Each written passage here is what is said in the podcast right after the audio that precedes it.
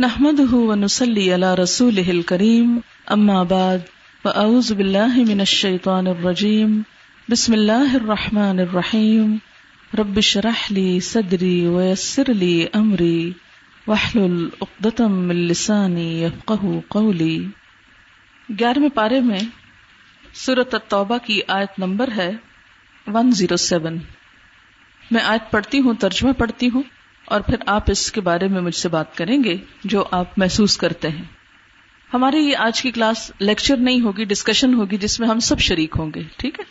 میں یہ چاہوں گی کہ آپ کے ذہن میں جو چیز آئی ہے، آپ اس کو بیان کریں، آپ کو ایکسپریس کرنے کا طریقہ آئے، اور اس کے مطابق ہم اپنی روزمرہ زندگی کو کمپیئر کر سکیں کہ ہمارے ہاں کیا ہو رہا ہے اور ہمارا فرض کیا بنتا ہے۔ آیت ہے والذین اتخذوا مسجدا ضرارا وکفرا وتفریقا بین المؤمنین وارسادا لمن حارب اللہ ورسوله من قبل ولا يحلفن ان اردنا الا الحسنى والله يشهد انهم لكاذبون لا تقم فيه ابدا لمسجد اسس على التقوى من اول يوم احق ان تقوم فيه فيه رجال يحبون أن يتطهروا والله يحب المطهرين أفمن أسس بنيانه على تقوى من الله ورضوان خير أم من أسس بنيانه على شفا جرف هار فانهار به في نار جهنم والله لا يهدي القوم الظالمين لا يزال بنيانهم الذي بنوا ريبة في قلوبهم اللہ ان تقطع قلوبهم. واللہ علیم حکیم. یہ آیات ایک خاص واقع سے متعلق ہے اس واقع سے آپ نے اپنی عملی زندگی کے لیے کیا سیکھا؟ اب اس وقت ہم واقع نہیں دہرائیں گے، وہ تو آپ پڑھ چکے کلاس میں، پھر آپ نے ڈسکشن کیا۔ لیکن اب جسے کہتے نا کہ ایک چیز کی کریم، مثلا سب سے پہلے ایک چیز دودھ ہوتی ہے، پھر آپ اس کی ملائی بناتے ہیں، پھر اس سے آپ مکھن نکالتے ہیں۔ پھر اس کا گھی نکالتے ہیں۔ ٹھیک ہے نا؟ تو وہ آخری سیچوریٹڈ چیز جو ہے، بالکل یعنی کہ اس کا جو خلاصہ اور روح اور اسپرٹ جو ہے، وہ میں چاہوں گی۔ ٹھیک ہے؟ یہ میں پریکٹس اس لیے آپ کو کروا رہی ہوں یا کروانا چاہتی ہوں کہ ہمیں قرآن پڑھ کر دراصل اس کی اسپرٹ ہی کی ضرورت ہے۔ لفظی ترجمہ ہو یا فہم ہو یا تفسیر ہو یا تشریح ہو یا صحیح آنسر دینا آتا ہو، یہ سب چیزیں اپنی جگہ ہیں۔ لیکن عملی زندگی میں ہمارے لیے اس میں کیا سبق ہے؟ اگر ہم وہ نہیں پا سکے، اس میں سے نکال سکے، تو بات نہیں بنے گی، ٹھیک؟ تو اس پورے واقعے میں کیا چیز نمایاں ہے؟ کیا چیز آپ کے ذہن میں آتی ہے؟ یہ پڑھ کر آپ کے دل کی کیفیات اور حالات کیا ہوتے ہیں؟ کیا سوچتے ہیں آپ؟ اور اس کی روشنی میں کیا ہونا چاہیے؟ یہ ہے میرے سوالات۔ تو جو خلاصہ ہے وہ یہ کہ کوئی بھی عمارت خواہ وہ کتنی ہی بڑی، کتنی ہی خوبصورت کیوں نہ ہو، خصوصاً اگر دین کے لیے بنائی جائے، تو اہم ترین چیز اس میں نیت اور مقصد ہے کس لیے بنائی گئی۔ اس پر اقبال کا شعر بھی ہے نا، مسجد تو بنا دی شب بھر میں، ایما کی حرارت والوں نے، من اپنا پرانا پاپی ہے برسوں میں نمازی بن نہ سکا۔ تو نماز کی جو اسپرٹ ہے، وہ تو ہے نہیں، عمارتیں بڑی بڑی ہیں۔ تو کیا بڑی عمارت یا خوبصورت عمارت کسی مقصد کو پورا کر دیتی ہے؟ یا اس کے پیچھے کچھ اور بھی چاہیے ہوتا ہے؟ صحابہ کرام نے چھپر کے نیچے پڑھا۔ بہت سے لوگوں نے اوپن ایئر میں درختوں کے نیچے پڑھا، عمارت کا وجود تک نہ تھا، لیکن جو کام ہوا وہ بہت ہی بہترین تھا۔ مثلاً اگر ایک شخص سفر کر رہا ہے، تو سفر کرنا اہم نہیں، یا صرف سفر کرنا کافی نہیں، منزل کی طرف سفر کرنا ضروری ہے۔ مقصد کے ساتھ سفر کرنا ضروری ہے۔ اگر آپ بے مقصد گاڑی گھماتے رہیں شہر میں تو پیٹرول بھی ضائع ہوگا، گاڑی بھی گھسے گی، وقت بھی ضائع ہوگا اور انرجی بھی ضائع ہوگی۔ نتیجہ صفر ہوگا۔ تو بڑی سے بڑی عمارت بنا کر بھی خواہ اس کے اوپر مسجد نام لکھ دیا جائے یا کوئی دینی مدرسہ اس کا نام رکھ لیا جائے، لیکن اگر اس کے پیچھے مقاصد واضح نہیں، مقاصد اللہ کے لیے نہیں، تو بڑی سے بڑی چیز بھی فائدہ مند نہیں۔ آج ہمارے دین کے نام پر کیے جانے والے کاموں میں برکت کیوں نہیں؟ بے شمار مسجدیں ہوتے ہوئے لوگ نمازی کیوں نہیں؟ دین کا پرچار کیوں نہیں؟ مسجد اسلامی معاشرے کے اندر ایک کمیونٹی بیسڈ سینٹر ہے۔ نبی صلی اللہ علیہ وسلم نے مسجد نبوی جو بنائی تو وہاں پر کیا کیا کام ہوتے تھے؟ مسجد نبوی نبی صلی اللہ علیہ وسلم نے اگرچہ صحابہ کے ساتھ مل کر پتھر اور اینٹوں سے بنائی تھی، لیکن وہ پوری کمیونٹی کے لیے ایک بنیاد فراہم کر رہی تھی۔ وہ ایک سوشل سینٹر تھا، وہیں پر نبی صلی اللہ علیہ وسلم تمام امور کا انتظام کرتے تھے۔ وہیں پر صحابہ کے ساتھ اہم معاملات پر مشورے ہوتے تھے۔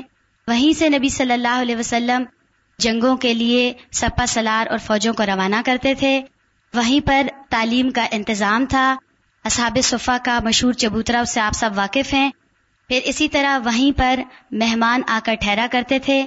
وہیں پر وہ نبی صلی اللہ علیہ وسلم کو اور صحابہ کو نمازیں پڑھتے، قرآن کی تعلیم سیکھتے، دیکھتے تھے۔ اور اسی طرح وہاں پر ایون قیدیوں کو بھی نبی صلی اللہ علیہ وسلم نے اسی غرض کے لیے رکھا تھا کہ وہ عملی طور پر کچھ سیکھ سکے تو ایک سینٹر تھی مسجد۔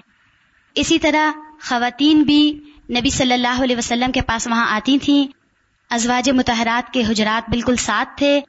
وہ بھی ہر وقت سیکھتی پھر نمازوں میں خواتین شامل ہوتی اعتکاف کرتی تھیں۔ پھر اسی طرح یہ کہ نبی صلی اللہ علیہ وسلم نے خواتین کے لیے ایک دن بھی مخصوص کر رکھا تھا۔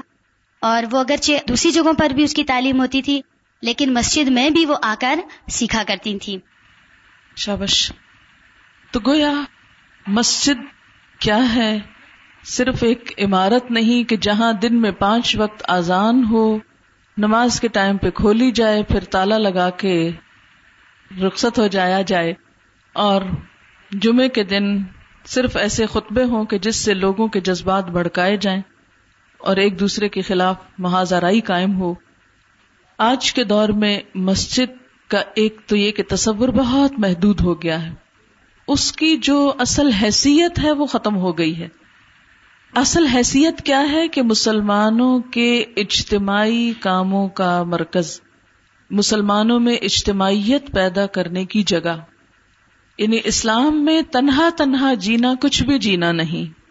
تنہا جینے کا کوئی تصور نہیں۔ جیسے وہ اقبال بھی کہتے ہیں نا کہ پیوستہ رہ شجر سے امید بہار رکھ ہوں کہ جو ٹہنی درخت سے لگ کر رہے گی، وہ باہر آنے پر سبز ہو بھی جائے گی۔ لیکن اگر کوئی ٹہنی سوکھی پا کر موسم خزاں میں توڑ دی جائے، تو جب باہر آئے گی، تو باقی درخت تو ہرا بھرا ہوگا، لیکن وہ ٹہنی سوکھ جائے گی، وہ کوڑا کرکٹ بن جائے گی۔ تو پیوستہ رہ شجر سے۔ شجر سے مراد اسلام ہے۔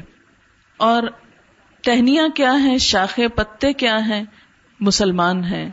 تو ہم سب کو اسلام کی اجتماعیت اور مل جل کر دین پر عمل کرنے کی ضرورت ہے۔ آپ دیکھیں کہ اکثر لوگ ڈپریشن کا شکار ہوتے ہیں۔ اکثر لوگ تنہائی کا شکار ہوتے ہیں کہ انہیں کوئی پوچھتا نہیں، ان کا کوئی مسئلہ حل نہیں کرتا۔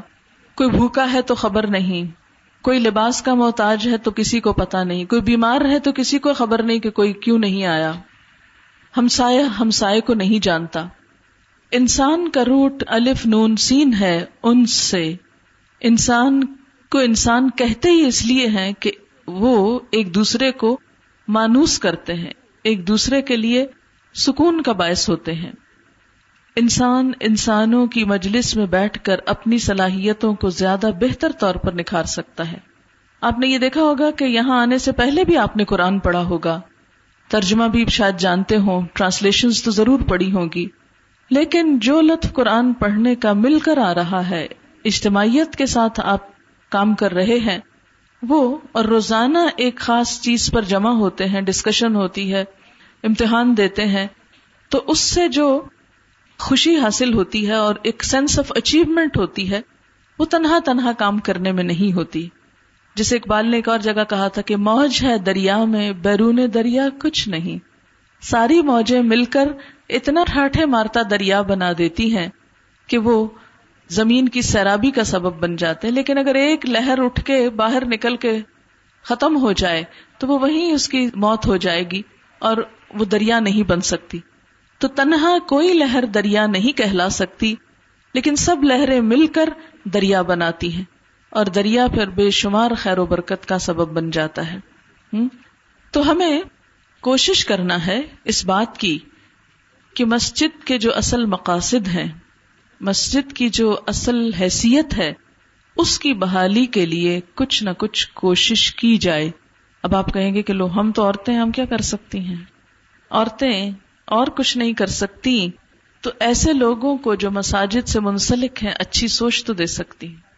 میں امیجن نہیں کر سکتی کہ آپ میں سے کوئی کسی امام مسجد سے شادی کرنا پسند کرے گا، کیونکہ ہمارے معاشرے میں وہ کوئی معزز افراد اب شمار نہیں ہوتے۔ لیکن ہو سکتا ہے کہ کبھی زندگی میں کوئی ایسا موقع آئے کہ آپ کا تعلق کسی مسجد سے ہو جائے۔ کچھ بعید نہیں۔ اور پاکستان میں تو نہیں، لیکن باہر کی دنیا میں، یورپ، امریکہ وغیرہ میں لوگ لڑتے جھگڑتے ہیں کہ ہمارا بھی حصہ ہو اسلامک سینٹر میں اور ہم بھی اس سے ایسوسیٹڈ ہوں اور وابستہ ہوں۔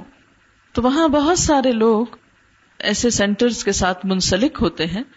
تو اگر کسی ایسی جگہ پر جانے کا آپ کو موقع ملے اور کبھی کہیں کسی بھی تعلیم پڑھنے یا پڑھانے یا سکھانے کے سلسلے میں، یا ہو سکتا ہے کہ آپ جس علاقے میں ہوں وہاں کے مسجد والے آپ کا تعاون پسند کریں، تو مسجدوں کی اصل اسلامی حیثیت کو اجاگر کرنا ہماری ذمہ داری ہے۔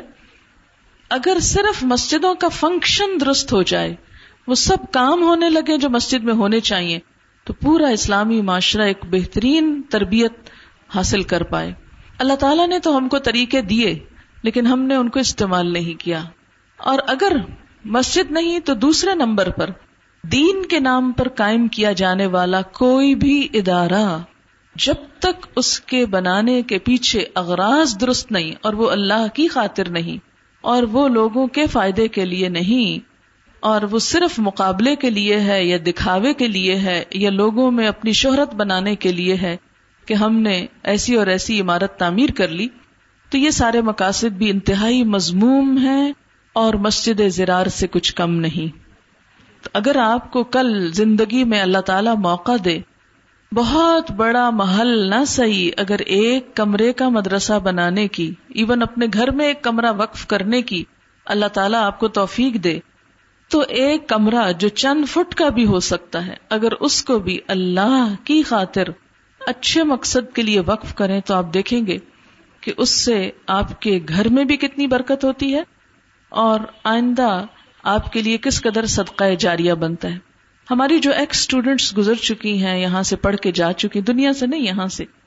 تو یہاں سے جو جا چکی ہیں، ان میں سے بہت سو نے ایسا ہی کیا کہ اپنے گھروں میں کمرہ مخصوص کر کے وہی تعلیم کا سلسلہ شروع کیا۔ اسی طرح بہت سے اسٹوڈینٹس جنہوں نے نئے گھر بنوائے، انہوں نے یہ سوچ کے اس میں ایک حصہ رکھا۔ بلکہ یہاں نہیں، اب کراچی میں بھی یہ آئیڈیا میں نے لوگوں کو دیا ہے۔ تو میری ایک بہت قریبی جاننے والی ہے انہوں نے ابھی سے، ابھی وہ پڑھ رہی ہیں چھٹے ساتویں سپارے لیکن چونکہ گھر ان کا بن رہا تھا، تو ان کو یہ آئیڈیا بہت پسند آیا۔ انہوں نے ابھی سے ایک حصہ جو ہے، اپنے گھر کا وہ اللہ کے نام کے لیے مخصوص کر لیا ہے۔ کہ گھر والوں کی نماز عبادت بھی یہی ہوگی، تعلیم بھی ہوگی، اور وہ ایک چھوٹا سا منی اسلامی مرکز بن جائے گا اپنے اہل محلہ کے لیے۔ تو نمبر ایک تو کیا ہوا؟ مسجدوں کی حیثیت اجاگر کرنا۔ نمبر دو کیا؟ مدارس جو پراپر ہوں، ان کے پیچھے غرض صرف اللہ کے دین کی تبلیغ اور اشاعت ہو، وہ کسی کی ذاتی ملکیت اور پراپرٹی نہ ہو۔ اور نمبر تین، جو ہماری ذاتی ملکیت کے گھر ہیں، ان کے اندر بھی ایک حصہ مخصوص کر لیا جائے اللہ کے دین کی نشر و اشاعت کے لیے۔ آپ نے شاید وہ آیت پڑھ لی ہو کہ جب بنی اسرائیل کے مسجدیں بند کر دی گئیں تو انہیں کیا حکم ہوا کہ اپنے گھروں کو مسجد بنا لو۔ اگر آج ہم باہر کی مسجدوں کی اصلاح نہیں بھی کر سکتے تو ہمارے لیے کیا ہے کہ ہم اپنے گھروں کو ہی ایک چھوٹی سی مسجد میں بدل دیں۔ کہ جس میں ایک کمرہ جو ہم باقی کام میں بھی استعمال کر سکتے ہیں، لیکن وہ مخصوص ہو جائے اپنے ہی محلے یا اسٹریٹ یا علاقے کی خواتین اور بچوں کے لیے کہ جس میں وہ آئیں بیٹھے تعلیم حاصل کریں اور کچھ ہنر سیکھیں۔ آپ مثلاً ایک سال میں دو تین سو لوگ جو فارغ ہوتے ہیں، دیکھیں کہ گھروں پر عورتوں کا مردوں کی نسبت زیادہ راج ہوتا ہے۔ وہ جو جہاں چاہیں رکھیں، اٹھائیں، شوہر بےچارے تو مہمان ہی ہوتے ہیں رات کو۔ اصل اجارہ داری خواتین کی ہوتی ہے گھروں پہ۔ تو اگر خواتین چاہیں تو بڑے بڑے گھروں میں ایک کمرہ، ایک ایریا ایک حصہ اس کام کے لیے مخصوص کر لیں اور اپنی نمازوں کے لیے بھی آپ مخصوص کر سکتے ہیں کہ وہ صاف ستھرا ماحول، وہ حصہ جو ہے اللہ کی عبادت کے لیے وقف ہو جائے۔ تو آپ دیکھیں گے کہ اس حصے میں گھر کے جا کر آپ کو ایک خاص سکون نصیب ہوگا۔ ایک خاص چھوٹی سی لائبریری ہو، میں نہیں کہتی بہت بڑا کمرہ اس کے لیے آپ کا ہو تو تبھی یہ کام ہو سکتا ہے۔ ایون چار چھ فٹ کا کمرہ جو ہے، اس کے بھی دیوار پہ شیلف لگا کے چھوٹی سی لائبریری، وہاں جائے نمازیں ہوں، وہاں چند آیات، احادیث وغیرہ اس طرح کی لگی ہوئی ہوں کہ جہاں آپ شام کو اپنے بچوں کو بھی لے کے بیٹھ کے کیا کر سکتے ہیں؟ اسلام کی تعلیم دے سکتے ہیں، قرآن کی تعلیم، محلے کے بچوں کو بلا کر بھی وہاں ناظرہ بھی ہو سکتا ہے۔ ترجمہ بھی ہو سکتا ہے، تعلیم بھی ہو سکتی ہے۔ اس سے فائدہ کیا ہوگا کہ ایک ماحول کے اندر جب بیٹھ کے سیکھا، پڑھا جاتا ہے۔ جیسے آپ اسکول میں دیکھیں، کسی بھی اچھے اسکول میں آپ چلے جائیں۔ پلے گروپ میں بچے کیا پڑھتے ہیں؟ معلوم ہے آپ کو؟ کیا پڑھتے ہیں؟ کچھ بھی نہیں پڑھتے، صرف کھیلتے ہیں۔ لیکن وہ کھیلنا بھی ان کا ایجوکیشنل کھیلنا ہوتا ہے۔ اور وہ کہاں سے ان کو میسر آتا ہے؟ انوائرمنٹ سے۔ ان کی دیواروں کے اوپر ایسی تصویریں ہوں گی، ایسے پوسٹر ہوں گے، وہ سارا ماحول کریٹ کیا ہوا ہوگا۔ تو ہمیں بھی اپنے گھر کا ایک کونا یا ایک حصہ جس میں ہماری تھوڑی سی مرضی شامل ہو، اس کو ہم اس کام کے لیے وقف کریں۔ حضرت عمر رضی اللہ تعالی عنہ کے دور میں جیسے ہر بیس گھروں میں سے ایک گھر اس کام کے لیے وقف کر دیا گیا، تو پوری امت مسلمہ پڑ گئی۔ ہائیسٹ لٹریسی ریٹ ہو گیا۔ تو جب تک ہم اس قسم کے کام نہیں کریں گے، تو ہماری اسلامک لٹریسی کا ریٹ بڑھ نہیں سکتا۔ بہت زیادہ جہالت عام ہو گئی ہے اور سب ہم مل کر ان اندھیروں میں چراغ جلائیں گے تو بات بنے گی ان شاء اللہ تعالی۔ الحمد للہ آپ لوگ پورا سال اپنے آپ کو کھپاتے ہیں اور اگر کھپا کے پھر آپ سے کوئی چراغ آگے نہ جلے، آپ کسی کو تیل مہیا نہ کریں تو میں سمجھتی ہوں کہ پھر یہ بدقسمتی کی بات ہوگی۔ تو اس میں جو نہیں علم حاصل کر رہے، ان سے تو ہم ایکسپیکٹ نہیں کر سکتے۔ لیکن جو کر رہے ہیں ایٹ لیسٹ وہ تو یہ کریں۔ علم حاصل کرنا مشکل ہوتا ہے۔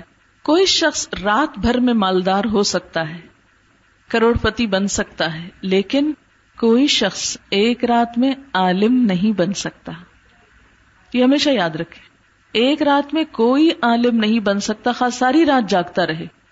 اب آپ خود سوچیں کہ ایک سال کے تین سو پینسٹھ دنوں میں سے ہر دن آپ اس فکر میں گزارے اور ایک لمبا سفر طے کریں علم حاصل کرنے کا اور اس کے بعد آپ لوگوں کے لیے چراغ نہ جلائیں تو پھر حساب بھی تو ہوگا نا منیرا نے پچھلے سال اپنے گھر میں جب یہ یہاں سے الہدا سے گئی، شاید چھٹیوں میں یا کسی اور موقع پر، تو اس نے اپنے گھر جا کر اسی طرح ایک چھوٹا سا کام شروع کیا تھا۔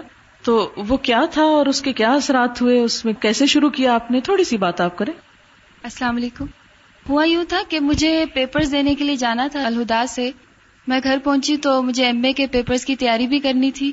اور ساتھ ساتھ یہ کام کیے بغیر تو رہنا مشکل ہو جاتا ہے۔ امی نے کچھ مخالفت کی کہ ابھی رہنے دو، پہلے تم پیپرز کی تیاری کر لو۔ لیکن پورے دن میں سے صرف ایک گھنٹہ نکالنا کچھ مشکل نہیں ہوتا۔ اس لیے شام کو میں اثر سے مغرب تک ایک گھنٹہ اپنے گھر میں کلاس کرتی تھی، جس کے لیے پہلے اپنے ہی محلے میں اشتہار بٹوا دیے۔ اس کے بعد وہ لوگ آئے تو پہلے ان کی پسند کے مطابق وہ لوگ قرآن پڑھنا چاہتے تھے، تجوید کرنا چاہتے تھے۔ وہ کروائی اور ہلکی پھلکی ہم تفسیر کرتے رہے۔ پھر چھوٹے بچے بھی آنے لگے، ان کو دعائیں کروا دی کچھ سٹوریز بتا دی اس طرح کرتے کرتے ہم نے یہ سلسلہ تقریباً دو ماہ تک جاری رکھا۔ اور جس دن پیپر ہوتا تھا، اس دن امی کہتی تھی، آج کلاس نہ لو۔ لیکن میں کہتی تھی، انشاءاللہ اس کی برکت سے پیپر اچھا ہوگا۔ اور الحمد ہوتا رہا۔ تو آپ دیکھیں کہ پیپرز کا موقع سب سے مشکل موقع ہوتا ہے، جس میں انسان سمجھتا ہے کہ وہ کچھ نہیں کر سکتا۔ ایک شیطان کا ہوا بھی ہوتا ہے نا بیٹا، کچھ جینون بھی ریزن ہوتی۔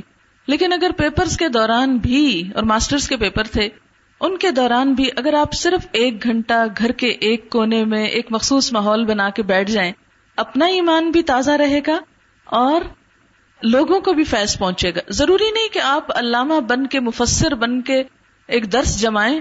آپ چھوٹی چھوٹی چیزیں بچوں کو سکھا سکتے ہیں، کسی کو دعائیں، کسی کو کہانیاں، کسی کو تجوید۔ آپ دیکھیں کہ ایک دفعہ آپ سلسلہ تو شروع کریں، لوگ اتنے سوال کریں گے، اتنا کچھ پوچھیں گے کہ آپ پریشان ہو جائیں گے۔ کیونکہ عموماً ہم کو یہ شکایت ہوتی ہے نا کہ ہم کیا بتائیں، کچھ سمجھ نہیں آتا، شروع کہاں سے کریں؟ ضروری نہیں کوئی بہت فارمل طریقے سے شروع کریں انفارمل چھوٹی سی ایکٹیویٹی شروع کریں۔ کیا آپ سب اتنا کام تو کر سکتے ہیں؟ ان شاء اللہ تعالی۔ اس کارنر کو۔ کمرہ بھی نہیں کارنر برامدہ گھر کے باہر کا حصہ، اور کچھ نہیں تو درخت کے نیچے۔ کچھ بھی۔ ماحول بنانا۔ کیونکہ ماحول کے بغیر کوئی پودا نہیں اگتا۔ دین کا کام بھی ماحول کے ساتھ ہوتا ہے، اور کلاس روم کا ماحول بہت اہم ہوتا ہے۔ آپ بولیے۔ میں نے پہلے مانٹیسری کورس کیا تھا، تو اس میں ہمیں بیسیکلی ایجوکیشن ہی یہ دی گئی تھی کہ ہم نے ایسا ماحول اسپیشلی جو چھوٹے بچے ہوتے ہیں، جس طرح ابھی میڈم بات کر رہی تھی کہ جو پلے گروپ ہوتا ہے، اس میں صرف بچے کھیلتے ہیں۔ تو اس میں ہمیں یہی بتایا گیا تھا کہ تین سال کا جو بچہ ہوتا ہے، وہ اتنا سیکھ لیتا ہے کہ پھر بندہ ساٹھ سال کی عمر تک نہیں سیکھ سکتا۔ اور یہ بات بہت عجیب سی لگتی ہے سننے میں، لیکن جب اس میں ہم نے تھوڑا سا کام کیا تو ہمیں تھوڑا معلوم ہوا تو واقعی یہ ہوتا ہے۔ کیونکہ اس وقت جو بچہ ہے، وہ بول نہیں سکتا، تو ساری وہ اپنی حصے استعمال کر رہا ہوتا ہے اس وقت۔ تو ایون کہ اس کے پاس سے جو ہوا گزر رہی ہے، جو ہم لوگ نہیں محسوس کر سکتے۔ وہ سب کچھ وہ فیل کرتا ہے، پھر وہ بولنا کس طرح سے سیکھتا ہے؟ وہ اسی طرح سے سیکھتا ہے نا کہ اس کی ماں بولتی ہے، وہ اس کی لپس موومنٹ دیکھتا ہے اور ساری یہ چیزیں۔ اس طرح سے وہ بچہ جو ہے وہ سیکھتا ہے۔ تو اگر ہم لوگ اب جس طرح ہیں، اگر ہم اپنے گھر کے ماحول کو اس طرح سے بنا لیں۔ اور جس طرح ہماری بہت ساری جو بہنیں ہیں، اب ان کی جن کی شادیاں نہیں ہوئی تو انشاءاللہ جب ان کی ہوں گی، تو وہ پہلے سے اپنے گھر کا ماحول اس طرح سے بنا لیں گی۔ تو جس طرح اب ہم لوگوں کو محنت کرنی پڑ رہی ہے، اپنے لیے ہمارے جو بچے ہوں گے، ان کو یہ بنا بنایا ماحول ملے گا۔ اور ان شاء اللہ تعالیٰ کے جس طرح حضور صلی اللہ علیہ وسلم نے جو ایک معاشرہ بنایا تھا اور اس کے بعد جو صحابہ کے بعد کا جو دور آیا تھا، تو ان بچوں کے لیے بھی پھر ویسا ہی دور ہوگا۔ انہوں نے بہت اچھی بات کی کہ اگر ہم اپنے گھروں کے اندر ایک ماحول پیدا کر لیں گے، تو ہمارے بچوں کو سیکھنے میں کتنی آسانی ہوگی۔ اور آپ دیکھیں کہ دین کا کام پھیلے گا ہی اس طرح جب گھروں کے ماحول بدلیں گے۔ کیونکہ انسان کے اندر تبدیلی آتی ہے تو معاشرے میں تبدیلی آتی۔ معاشرے میں تبدیلی آتی ہے تو اوپر کی سطح تک تبدیلی جاتی ہے۔ اگر انسان نہیں بدلتا تو معاشرہ نہیں بدل سکتا۔ جی۔ یہ کہتی ہے کہ ہر کام کے پیچھے جو اہم ترین چیز ہے وہ نیت ہے۔ یہاں آنے سے پہلے انہوں نے چاہا کہ یہ اپنے گھر کا ایک کمرہ اس کام کے لیے مخصوص کر لیں کہ جس میں ختم وغیرہ دلوائیں، تاکہ باقی سارے گھر میں تصویریں لٹکائیں فرینکلی فریلی جو دنیا کا کام ہو کر سکے تو یہ بات ذہن میں رہے کہ ایک کمرہ مخصوص کرنے کا مطلب یہ نہیں کہ باقی گھر جو ہے وہ سیکولر ہو جائے اور دین بیزار ہو جائے۔ باقی بھی ماحول ہوگا لیکن وہ ظاہر ہے کہ کھانے کا کمرہ کھانے کے لیے استعمال ہوگا، سونے کا سونے کے لیے یا مہمانوں کا مہمانوں کے لیے۔ تو اس کمرے کے الگ کرنے کا اصل مقصد یہ کہ کسی اور کو انکنوینئنس نہ ہو یا انٹرپشن نہ ہو، ان کی تعلیم کا کام ایک مخصوص پیسفل انوائرمنٹ میں ہی ہو سکتا ہے۔ اور اب یہ کہتے ہیں کہ قرآن پڑھ کر نیت میں فرق آ گیا ہے اور صرف ختم دلوانے سے معاشرہ نہیں بدل سکتا۔ یہ ہم سب کو معلوم ہونا چاہیے۔ ختم کر کر کے ہم نے قرآن کو عملی زندگی سے ختم کر دیا۔ ہاں؟ اس کا ہماری عملی زندگی سے کوئی تعلق نہ رہا۔ ٹھیک ہے، قرآن بھی وہاں پڑھا جائے، تلاوت بھی ہو، لیکن اس کے ساتھ تعلیم، الہدا کا بنیادی کام تعلیم۔ تعلیم سب کے لیے سب کے لیے بغیر کسی عمر اور مذہب اور فرقے اور نسل اور رنگ کی تخصیص کے سب کے لیے رب سب کا ہے۔ ہم سب کو اپنے رب سے جڑنا ہے اور دوسروں کو جوڑنا ہے۔ یہی ہمارا سمپل سا ایجنڈا ہے۔ اگلی آیت آیت نمبر ون ون ون سورت التوبہ۔ ان اللہ اشترى من المؤمنین انفسهم واموالهم بان لهم الجنة۔ يقاتلون في سبيل الله فيقتلون ويقتلون وعدا عليه حقا في التوراة والانجيل والانجيل والقرآن ومن اوفى بعهده من الله فاستبشروا ببيعكم الذي بايعتم به وذلك هو الفوز العظيم التائبون العابدون الحامدون السائحون السائحون الراكعون الساجدون الآمرون بالمعروف والناهون عن المنكر والحافظون لحدود الله وبشر المؤمنين۔ حقیقت یہ ہے کہ اللہ نے مومنوں سے ان کے نفس اور ان کے مال جنت کے بدلے خرید لیے ہیں۔ وہ اللہ کی راہ میں لڑتے اور مارتے اور مرتے ہیں۔ ان سے جنت کا وعدہ اللہ کے ذمہ ایک پختہ وعدہ ہے، جو تورات اور انجیل اور قرآن میں ہے۔ اور کون ہے جو اللہ سے بڑھ کر اپنے عہد کا پورا کرنے والا ہو؟ بس خوشیاں مناؤ اپنے اس سودے پر جو تم نے خدا سے چکا لیا۔ یہی سب سے بڑی کامیابی ہے۔ اللہ کی طرف بار بار پلٹنے والے، اس کی بندگی بجا لانے والے، اس کی تعریف کے گن گانے والے، اس کی خاطر زمین میں گردش کرنے والے اس کے آگے رکو اور سجدے کرنے والے، نیکی کا حکم دینے والے، بدی سے روکنے والے، اللہ کی حدود کی حفاظت کرنے والے، اس شان کے ہوتے ہیں وہ مومن جو اللہ سے خرید و فروخت کا یہ معاملہ طے کرتے ہیں۔ اور اے نبی، ان مومنوں کو خوشخبری دے دو۔ اس آیت کو پڑھ کر آپ کے ذہن میں کیا آتا ہے؟ جنت میں جانے والوں کے جان اور مال اپنے نہیں ہوا کرتے۔ وہ بک جاتے ہیں۔ جنت کی قیمت، جنت کا سودا جان اور مال دے کر ہوتا ہے۔ اور جب تک قیمت چکائی نہ جائے، سودا ملتا نہیں۔ چیز ملتی نہیں۔ دنیا میں کوئی گھر خرید نہیں سکتے جب تک اس کی پیمنٹ نہ ہو جائے۔ ایک چھوٹے سے ٹکڑے کے مالک بن نہیں سکتے جب تک اس کے پیسے ادا نہ کر دیں۔ تو اتنی بڑی جنت مفت میں نہیں مل سکتی۔ اس کی قیمت جان اور مال ہے۔ میرا سوال یہ ہے، ہم سب اپنے آپ سے پوچھیں، اپنا نام لے کر، اپنے آپ کو مخاطب کر کے کہ کیا واقعی تم نے سوچا کہ تمہاری جان تمہاری اپنی نہیں؟ اس پر تمہاری مرضی نہیں، اب اللہ کی مرضی۔ تمہارا مال تمہارا نہیں، اللہ کا ہے۔ جہاں چاہے، جیسے چاہے۔ استعمال کرنے کو کہے، وہی استعمال کر دے۔ کیا یہ دونوں چیزیں دنیا کے لیے تو نہیں استعمال ہو رہی؟ کیا واقعی ان دونوں کو جنت حاصل کرنے کے لیے لگایا جا رہا ہے؟ اگر یہ چیزیں میں نے اپنے لیے رکھ لی تو کل جنت کی حقدار کیسے بنوں گی؟ جنت کا سودا سستا سودا نہیں۔ آپ نے وہ حدیث سنی ہوگی؟ اللہ ان نسل آت اللہ غالیہ سنو، خبردار، اللہ کا سلا سودا۔ کموڈٹی بڑی مہنگی ہے۔ اللہ سلعت اللہ الجنہ۔ خبردار، اللہ کا سودا جنت ہے۔ یہ سودا جنت کا سودا ہے اور یہ بڑا مہنگا سودا ہے۔ اللہ ان سلعت اللہ غالیہ سلعت اللہ اللہ سے سودا کرنا، اللہ سے تجارت، کوئی مذاق کی بات نہیں۔ دنیا میں جتنی قیمتی چیز خریدنے جاتے ہیں، اتنی بھاری کرنسی، اتنی بھاری قیمت دینا پڑتی۔ اور جنت، اس جیسی تو کوئی چیز دنیا میں دیکھی ہی نہیں گئی۔ پھر اس کی قیمت؟ بدملی اور گنا اور خواہشات نفس کی پیروی ہرگز نہیں۔ یہ نہیں ہو سکتا۔ کچھ دو اور کچھ لو۔ کیا دو؟ جان اور مال دو۔ اور بدلے میں جنت لو۔ تو بچا بچا کے نہ رکھ اسے۔ تیرا آئینہ ہے وہ آئینہ۔ کہ شکستہ ہو تو عزیز تر ہے نگاہ آئینہ ساز میں۔ اگر یہ دونوں چیزیں بچا بچا کر رکھی تو اللہ کے ہاں جنت کیسے پائیں گے؟ ہم چاہتے یہ ہیں کہ دین کے لیے ہمارا وقت بھی نہ لگے۔ جان دینے کا مطلب صرف قربانی کر دینا نہیں کہ آپ میدان جنگ میں مار دیے جائیں۔ اپنا وقت لگانا بھی تو اپنی جان اور خواہشات کی قربانی ہے نا۔ اس وقت کیا دل نہیں چاہتا کہ ٹھنڈے کمرے میں بیٹھ کر کچھ کھائیں پیئیں ٹیلی ویژن دیکھیں، ریلیکس کریں، لیٹ جائیں، آرام کریں، گپ شپ لگائیں۔ کسی کو وزٹ کریں، کوئی آ جائے، عمدہ کھانے بیٹھ کے پکائیں اور کھائیں۔ لیکن وہ سب کچھ چھوڑ کے یہاں کیوں بیٹھے ہیں؟ یہ وقت کی قربانی اور صبح صبح جب آپ نکلتے ہیں نیند کی قربانی دے کر، تو یہ سب جان کی قربانی۔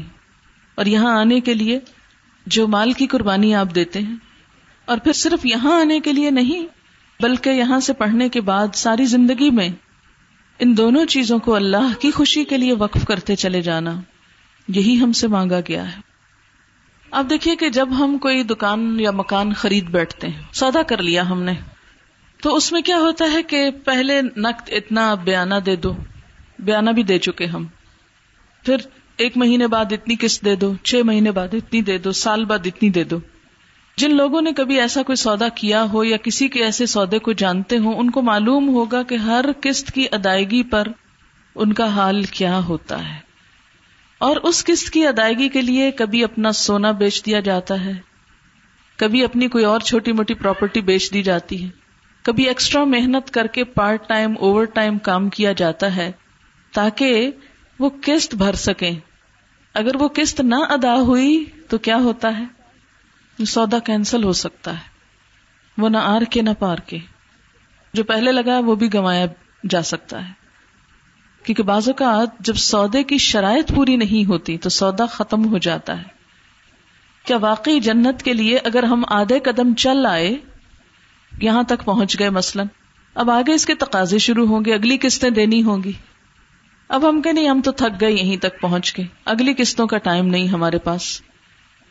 تو یاد رکھے دنیا کے ایک چھوٹے سے گھر کے لیے قسطیں ادا کرتے وقت ہم بہت سی چیزیں قربان کرتے ہیں۔ خواہشات، وقت، نیند، آرام پراپرٹی مال، ہر چیز کرتے ہیں نا؟ کہ کسی طرح ہماری جان چھوٹ جائے اور یہ گھر ہمارا ہو جائے۔ گھر ہو گیا، سب مسئلے حل ہو جائیں۔ حالانکہ ہوتے نہیں ہیں، اس کے بعد نئے مسئلے شروع ہو جاتے ہیں۔ لیکن دنیا کے لیے تو ہم اس کو منزل سمجھتے ہیں، گھر بننے کو۔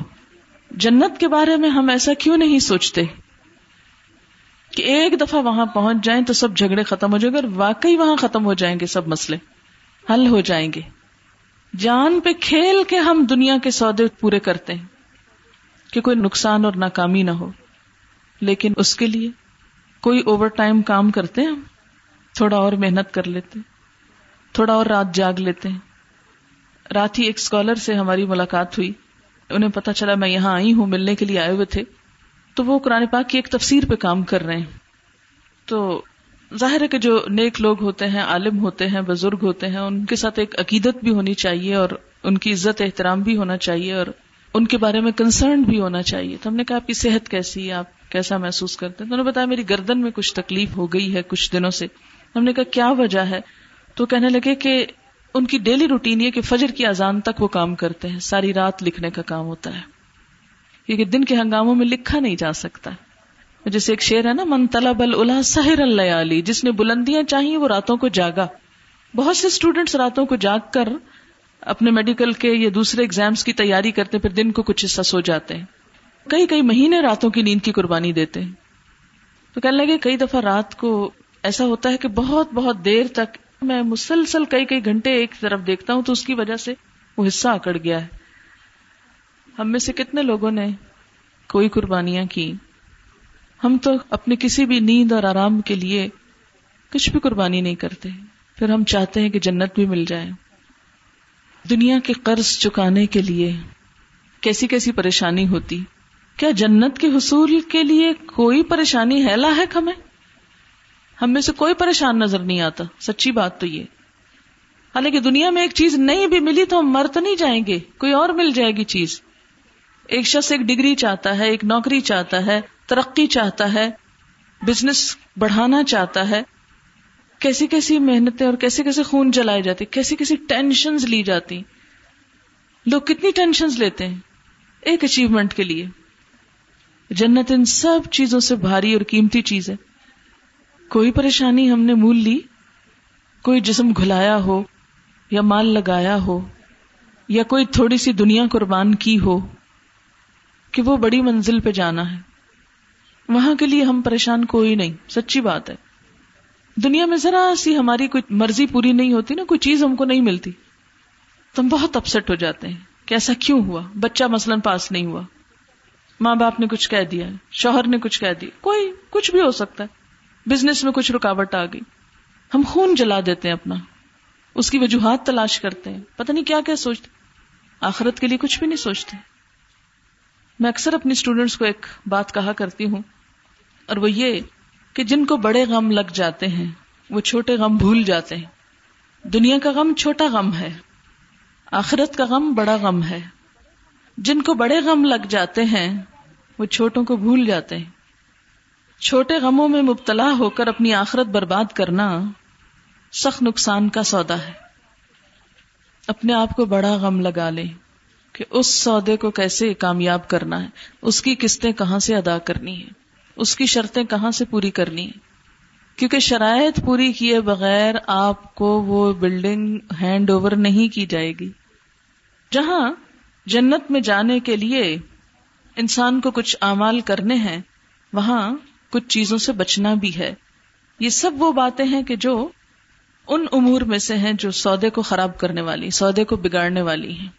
کلمہ پڑھنے والے ہیں، بالآخر جنت میں جائیں گے، لیکن ابتدا میں وہ محروم کر دیے جائیں گے، پھر اس کی سزا بھگتیں گے، پھر وہ جنت تک پہنچیں گے۔ ان میں سے کون کون ہے مثلا جھوٹی قسم کھا کر دوسرے کا حق مارنے والا، حرام طریقے سے مال کمانے اور کھانے والا، والدین کا نافرمان، دیوس۔ دیوس کہتے ہیں نا جو مرد اپنے گھر والوں کی بے حیائی اور برائی پر بے حص ہو کچھ نہ کہے۔ مردوں کی مشابہت کرنے والی عورتیں۔ قطع رحمی کرنے والا، اپنی رعایا کو دھوکہ دینے والا حاکم جنت میں نہ جائے گا۔ احسان جتلانے والا، ہمیشہ شراب پینے والا، ہمسائے کو اذیت پہنچانے والا۔ بد زبان اور بد مزاج آدمی جنت میں نہیں جائے گا۔ تکبر کرنے والا، چغل خور، اپنے آپ کو جانتے بوجھتے غیر باپ سے منسوب کرنے والا۔ یعنی پتا ہے باپ کون ہے لیکن اپنے باپ سے نہیں۔ کسی اور شخص کو باپ بنا کے ظاہر کرے۔ بازو کا تو ہوتا ہے نا دنیا کا مال و دولت حاصل کرنے کے لیے بلا وجہ طلاق مانگنے والی عورت، کالے رنگ کا خزاب لگانے والا، یہ چند احادیث ہیں جن کے یہ عنوانات ہیں۔ اور یہاں اس آیت میں بھی ون ون ٹو میں وہ صفات بتائی گئی خاص طور پر۔ التائبون، العابدون، الحامدون، السائحون، الراکعون، الساجدون العامرون بالمعروف والناہون عن المنکر والحافظون لحدود اللہ وبشر المومنین اپنے آپ سے پوچھئے، سوال کیجیے کہ کیا میں ان صفات کی حامل ہوں؟ کیا میرے اندر یہ صفات موجود ہیں؟ یہ سوداگروں کی صفات ہیں، سودا کرنے والوں کی۔ کیا میں ان صفات پہ پوری اترتی ہوں؟ غلطی پر توبہ۔ ہر حال میں اللہ کی عبادت، اسی کی ہم دو سنا اس کی خاطر زمین میں گردش، سفر کرنے کے لیے، پکنک منانے کے لیے، بازار میں شاپنگ کے لیے، ہر کوئی تیار ہوتا ہے۔ اشارہ چاہیے شاپنگ کے لیے۔ کوئی کام نہیں، تب بھی ونڈو شاپنگ کرنے، ادھر ادھر گھومنے پھرنے، دیکھنے نکل جاتے ہیں۔ مجھے اچھی طرح یاد ہے کہ ہم جب لاہور میں پڑھنے کے لیے گئے، تو وہاں ہمارے کالج کے ساتھ ہی انارکلی بازار تھا۔ تو اکثر لڑکیوں کا شغل یہ ہوتا تھا، کلاس سے نکلے اور انارکلی کا ایک چکر لگائے اور کوئی نہیں، چلو آئس کریم کھا کے آتے ہیں۔ اور دیکھتے نئی کیا چیز آئی ہے۔ ایک دکان میں گھس گئے، وہاں سے دوسرے میں، تیسرے میں، چوتھے میں۔ کیا ہم گھر گھر میں جگہ جگہ گھستے ہیں کہ لوگوں کو دین کی طرف بلائیں؟ بستی بستی جاتے ہیں۔ بازو کا تم چاہتے لوگ آ جائیں، ہمارے گھر پر ہی آ جائیں، بس ہم نہیں کہیں جا سکتے۔ تو اللہ کے دین کی دعوت دینے کے لیے کیا ہم گردش کرنے والے ہیں؟ سیاحون سیاحت۔ سیاحت برائے تبلیغ۔ اراکیون رکو کرنے والے آجزی کرنے والے۔ اساجدون سجدوں میں پڑھنے والے۔ العامرون بالمعروف۔ ورنہ ہونا نل منکر نیکی کا حکم دینے والے، برائیوں سے روکنے والے۔ والحافظون لحدود اللہ اور اللہ کی حدود کی حفاظت کرنے والے۔ کہ یہ بات اللہ کی نافرمانی کی ہے، اس کو نہیں کرنا۔ یہ حد نہیں توڑنی یہی اس کے اندر لمٹس میں رہنا ہے۔